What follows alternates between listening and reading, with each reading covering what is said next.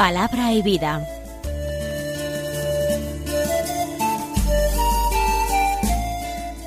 Con el padre Manuel Horta desde Sevilla.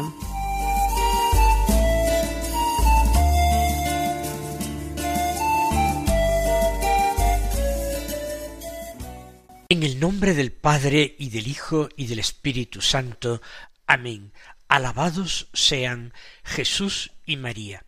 Muy buenos días, queridos amigos, oyentes de Radio María y seguidores del programa Palabra y Vida. Hoy es el lunes de la tercera semana de Adviento. Nos encontramos casi exactamente a la mitad del Adviento. Hoy es 12 de diciembre. La Iglesia hoy conmemora a la Virgen de Guadalupe. Hace tres días, el pasado viernes nueve, era la fiesta de San Juan Diego, el vidente de la Virgen. Y hoy, tres días después, pues conmemoramos que en el año 1539 la Virgen María se apareció al indio Juan Diego en el cerro del Tepeyac, en lo que hoy es la grandiosa ciudad de México. En la tilma o poncho de eh, San Juan Diego se quedó impresa milagrosamente la imagen de la Virgen, en presencia del obispo en su palacio con otros testigos. Y desde entonces pues le quitaron la tilma a este eh, indio que vivía viudo con un tío suyo, eran cristianos, y fue expuesta a la veneración de los fieles, primero en el palacio del obispo, después se le construyó una iglesia y más modernamente, ante la afluencia realmente masiva de peregrinos, se ha construido una eh, basílica mayor, moderna, mucho más amplia. Todos los pueblos eh, conquistados para la fe pues tienen la especial solicitud de la Virgen María. Y de hecho la aparición de la Santísima Virgen de Guadalupe ayudó mucho a la conversión de los indígenas. Ya les decía yo el pasado día que hemos comenzado a tener en las misas de cada día como primera lectura un texto que no es de Isaías sino que de alguna manera está enlazado con el Evangelio. Sólo los domingos, como primera lectura, todavía conservamos eh, textos, lecturas de Isaías, pero frecuentemente ya comentadas en días anteriores. Cuando no lo sea así, pues el domingo tomaremos el texto de Isaías. Pero ya vamos a terminar el adviento eh, meditando en primer lugar la primera lectura. Hoy es del libro de los números, del capítulo 24, los versículos 2 al 7 y, de, y los versículos 15 al 17.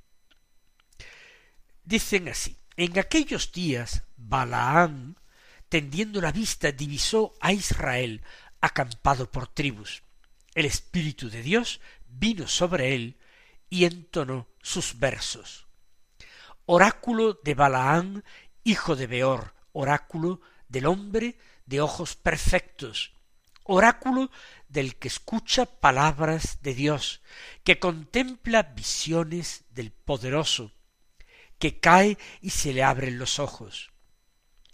Qué bellas tus tiendas, oh Jacob, y tus moradas, Israel, como vegas dilatadas, como jardines junto al río, como aloes que plantó el Señor o cedros junto a la corriente. El agua fluye de sus cubos y con el agua se multiplica su simiente. Su rey es más alto que Agag y descuella su reinado.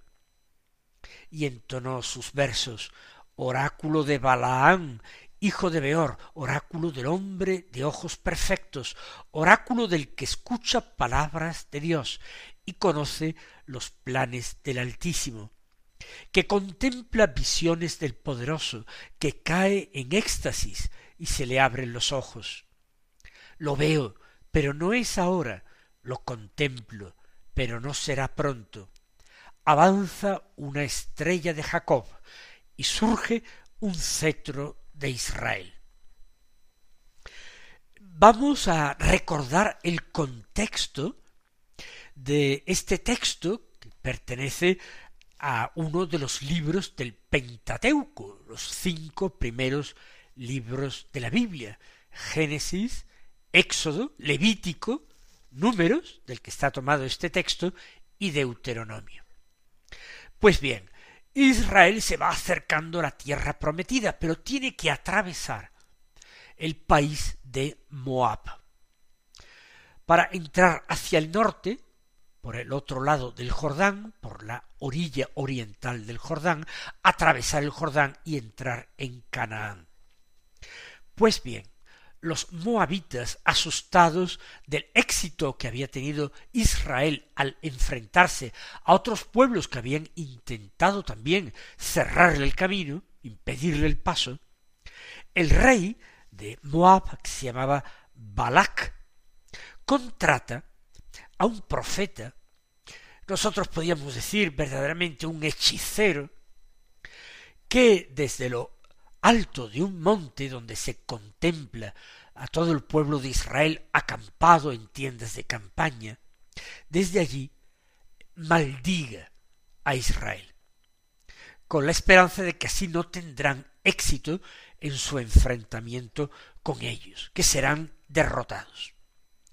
Balaam es un profeta profesional, diríamos, como digo, más bien un brujo, un hechicero, y acepta una paga para maldecir a Israel. Pero una vez que se encuentra en la cima del monte, lo que le sale de sus labios y del corazón son todas bendiciones. De tal manera que cuando termina el rey que lo ha oído se enfada el otro se disculpa, esto es lo que, lo que sale de mis labios, esto es lo que a mí se me inspira, y lo lleva a, un, a otro monte eh, más alto y le pide de nuevo que eh, maldiga a Israel. Y de nuevo vuelven a salir bendiciones y profecías de la boca de Balaam. Ese cambio de perspectiva es lo que el texto se ha saltado y ha pasado del versículo 7 al 15. Pero no tiene importancia, yo ya les he situado este texto. Balaán empieza así nuestra lectura teniendo la vista divisó a Israel acampado por tribus. Eh, forma de una manera perfectamente ordenado Israel. No es un pueblo salvaje, es un pueblo que tiene una ley, un pueblo que tiene un Dios, que además es el verdadero Dios, un Dios que habla, un Dios que es el Dios del universo, Dios de cielos y tierra, y que es capaz de inspirar a Balaam para que bendiga a Israel, a pesar de que le han pagado para que lo maldiga, y es capaz incluso este Dios de hacer hablar a la burra que montaba Balaam. Sí, sí, cuando se encamina para allá, la burra ve un ángel del Señor que le cierra el camino, y espantada se para. Y por mucho que la arrea le pega eh, el profeta Balaán, la burra no avanza. Hasta que al final la burra habla y le dice, ¿por qué me pegas? a Balaán? El Espíritu de Dios, del verdadero Dios, viene sobre Balaán, a pesar de que él sea un pagano. Y entonces empieza a entonar versos. Su profecía está en versos. Oráculo de Balaam, hijo de Beor, oráculo del hombre de ojos perfectos. Hombre de ojos perfectos quiere decir hombre vidente, que tiene ojos para ver lo que los demás hombres no son capaces de ver, lo que escapa a la sensibilidad o a los sentidos humanos.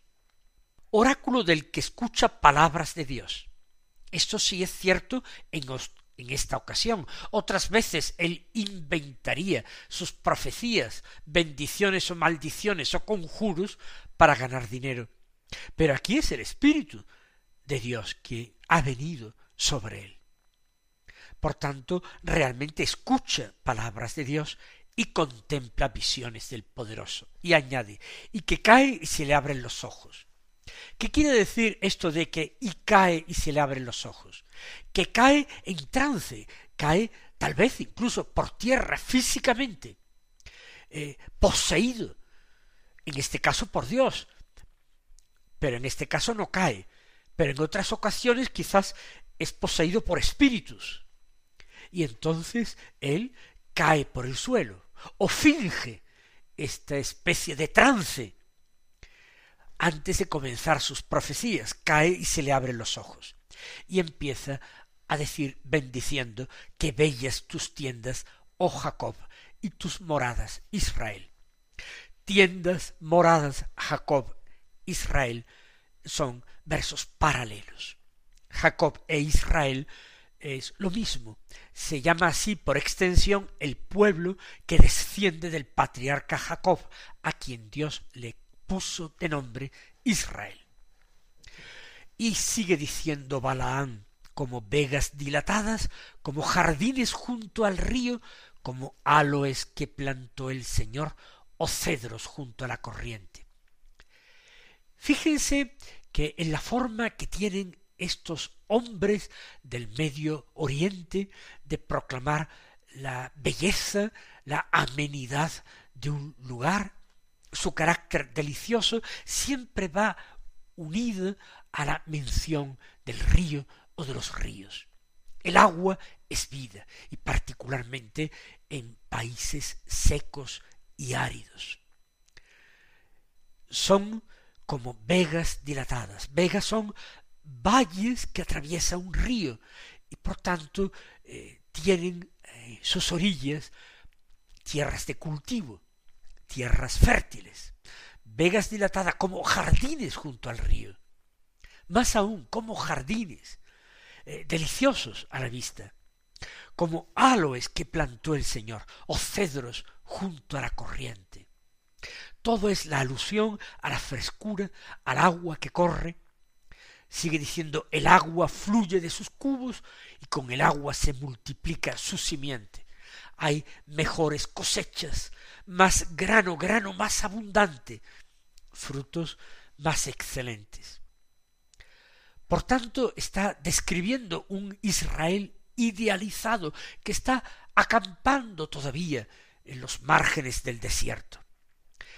Pero Balaán no sólo está viendo el presente, sino que con ojos iluminados por Dios está viendo la futura prosperidad de Israel. Y ahora dice algo que tuvo que resultar muy ofensivo para aquel que le había contratado, porque añade su rey es más alto que Agag y descuella su reinado. ¿A quién se refiere? Porque Israel en el desierto no tenía reyes. Los reyes vendrán mucho después, después de la conquista de la tierra, después de la época de los jueces, cuando los israelitas quisieron ser como los demás pueblos y le pidieron a Samuel, el último juez de Israel, que les nombrara un rey que les gobernara, para ser así como los demás pueblos.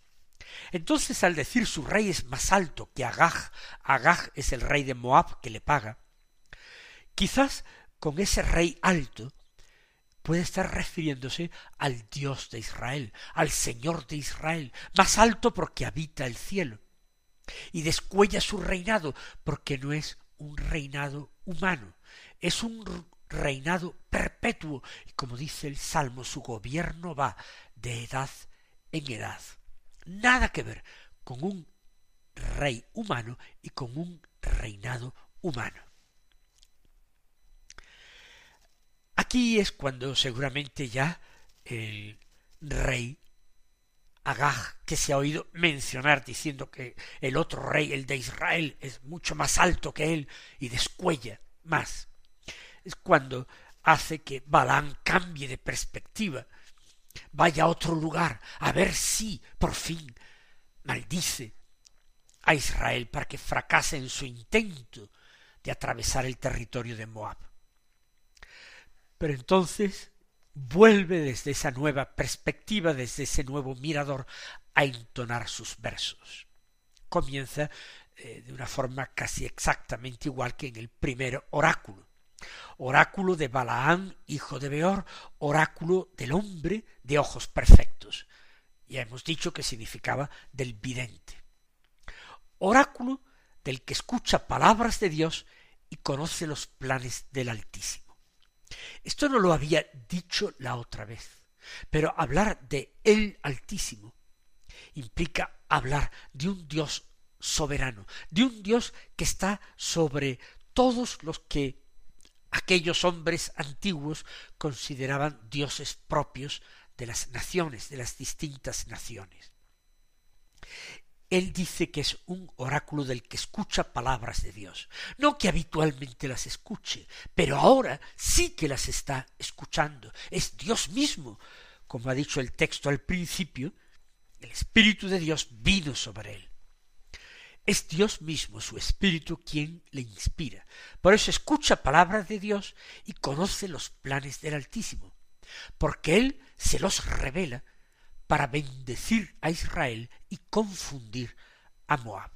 Y todo esto lo hace Dios generosamente en favor de Israel, un pueblo que tantas veces en el desierto le ha fallado, ha sido infiel, un pueblo que se ha olvidado de todo lo bueno que había hecho Dios en su favor, por supuesto empezando por la liberación del yugo egipcio, pero que les había alimentado, les había dado agua, el maná, las codornices, lo había ido guiando por una soledad espantosa del desierto para que no se perdiera, pues estos planes eh, de Dios, esta providencia de Dios, pasado la conoce seguramente Balaam y parece que también ve la providencia de Dios sobre su pueblo para el futuro conoce los planes del Altísimo, que contempla visiones del Poderoso,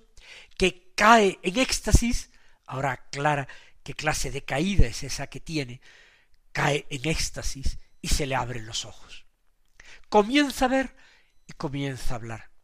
Y dice, lo veo, pero no es ahora, lo contemplo, pero no será pronto.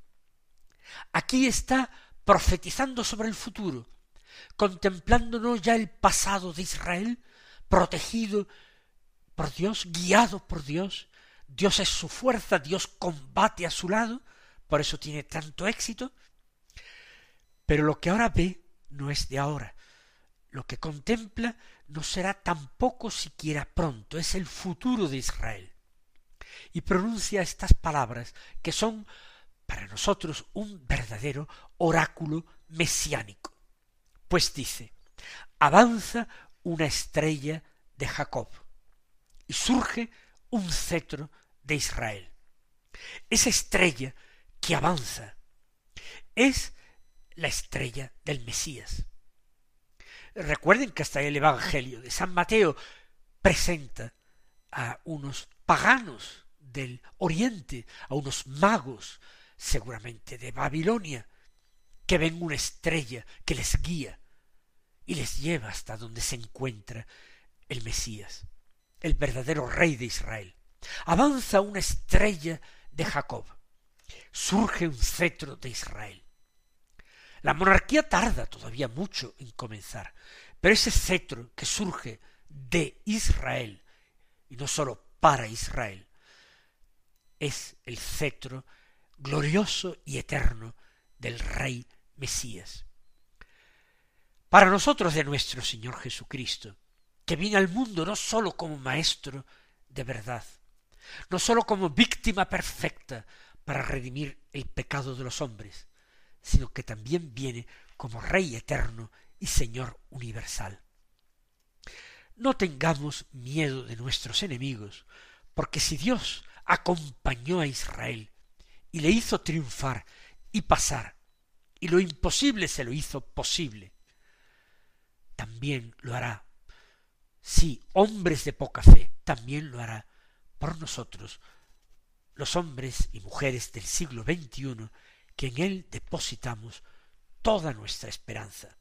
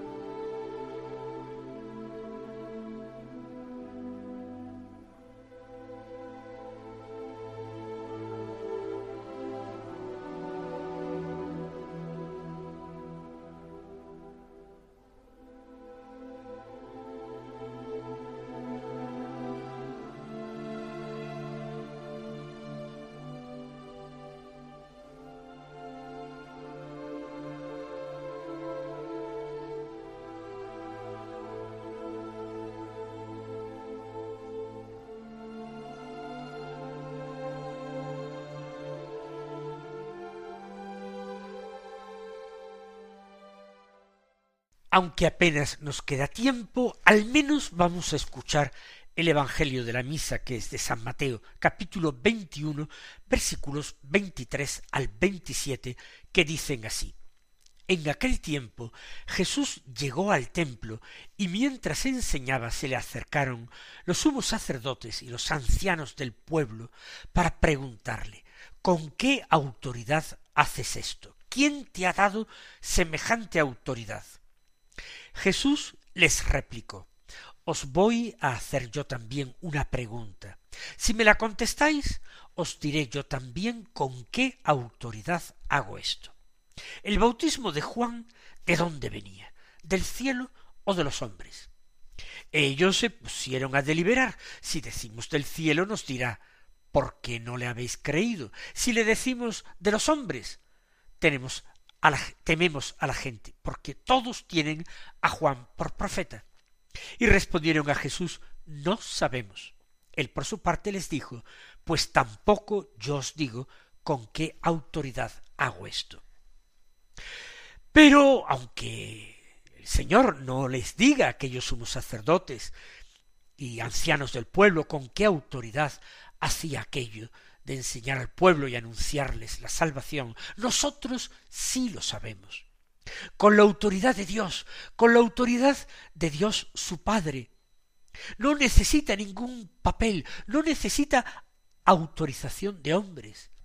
Y aquellos que piden credenciales se sienten avergonzados porque no saben contestar a una pregunta tan sencilla para no pillarse los dedos si el bautismo de Juan era del cielo de los hombres. Y dan sus razones. No quieren estar a mal con el pueblo, ni quieren ponerse a merced de Jesús, que les pueda decir por qué no le creísteis. Mis queridos hermanos, que nosotros vayamos siempre con la verdad por delante y amando al Señor lleguemos a conocer su corazón. Él os bendiga y hasta mañana si Dios quiere.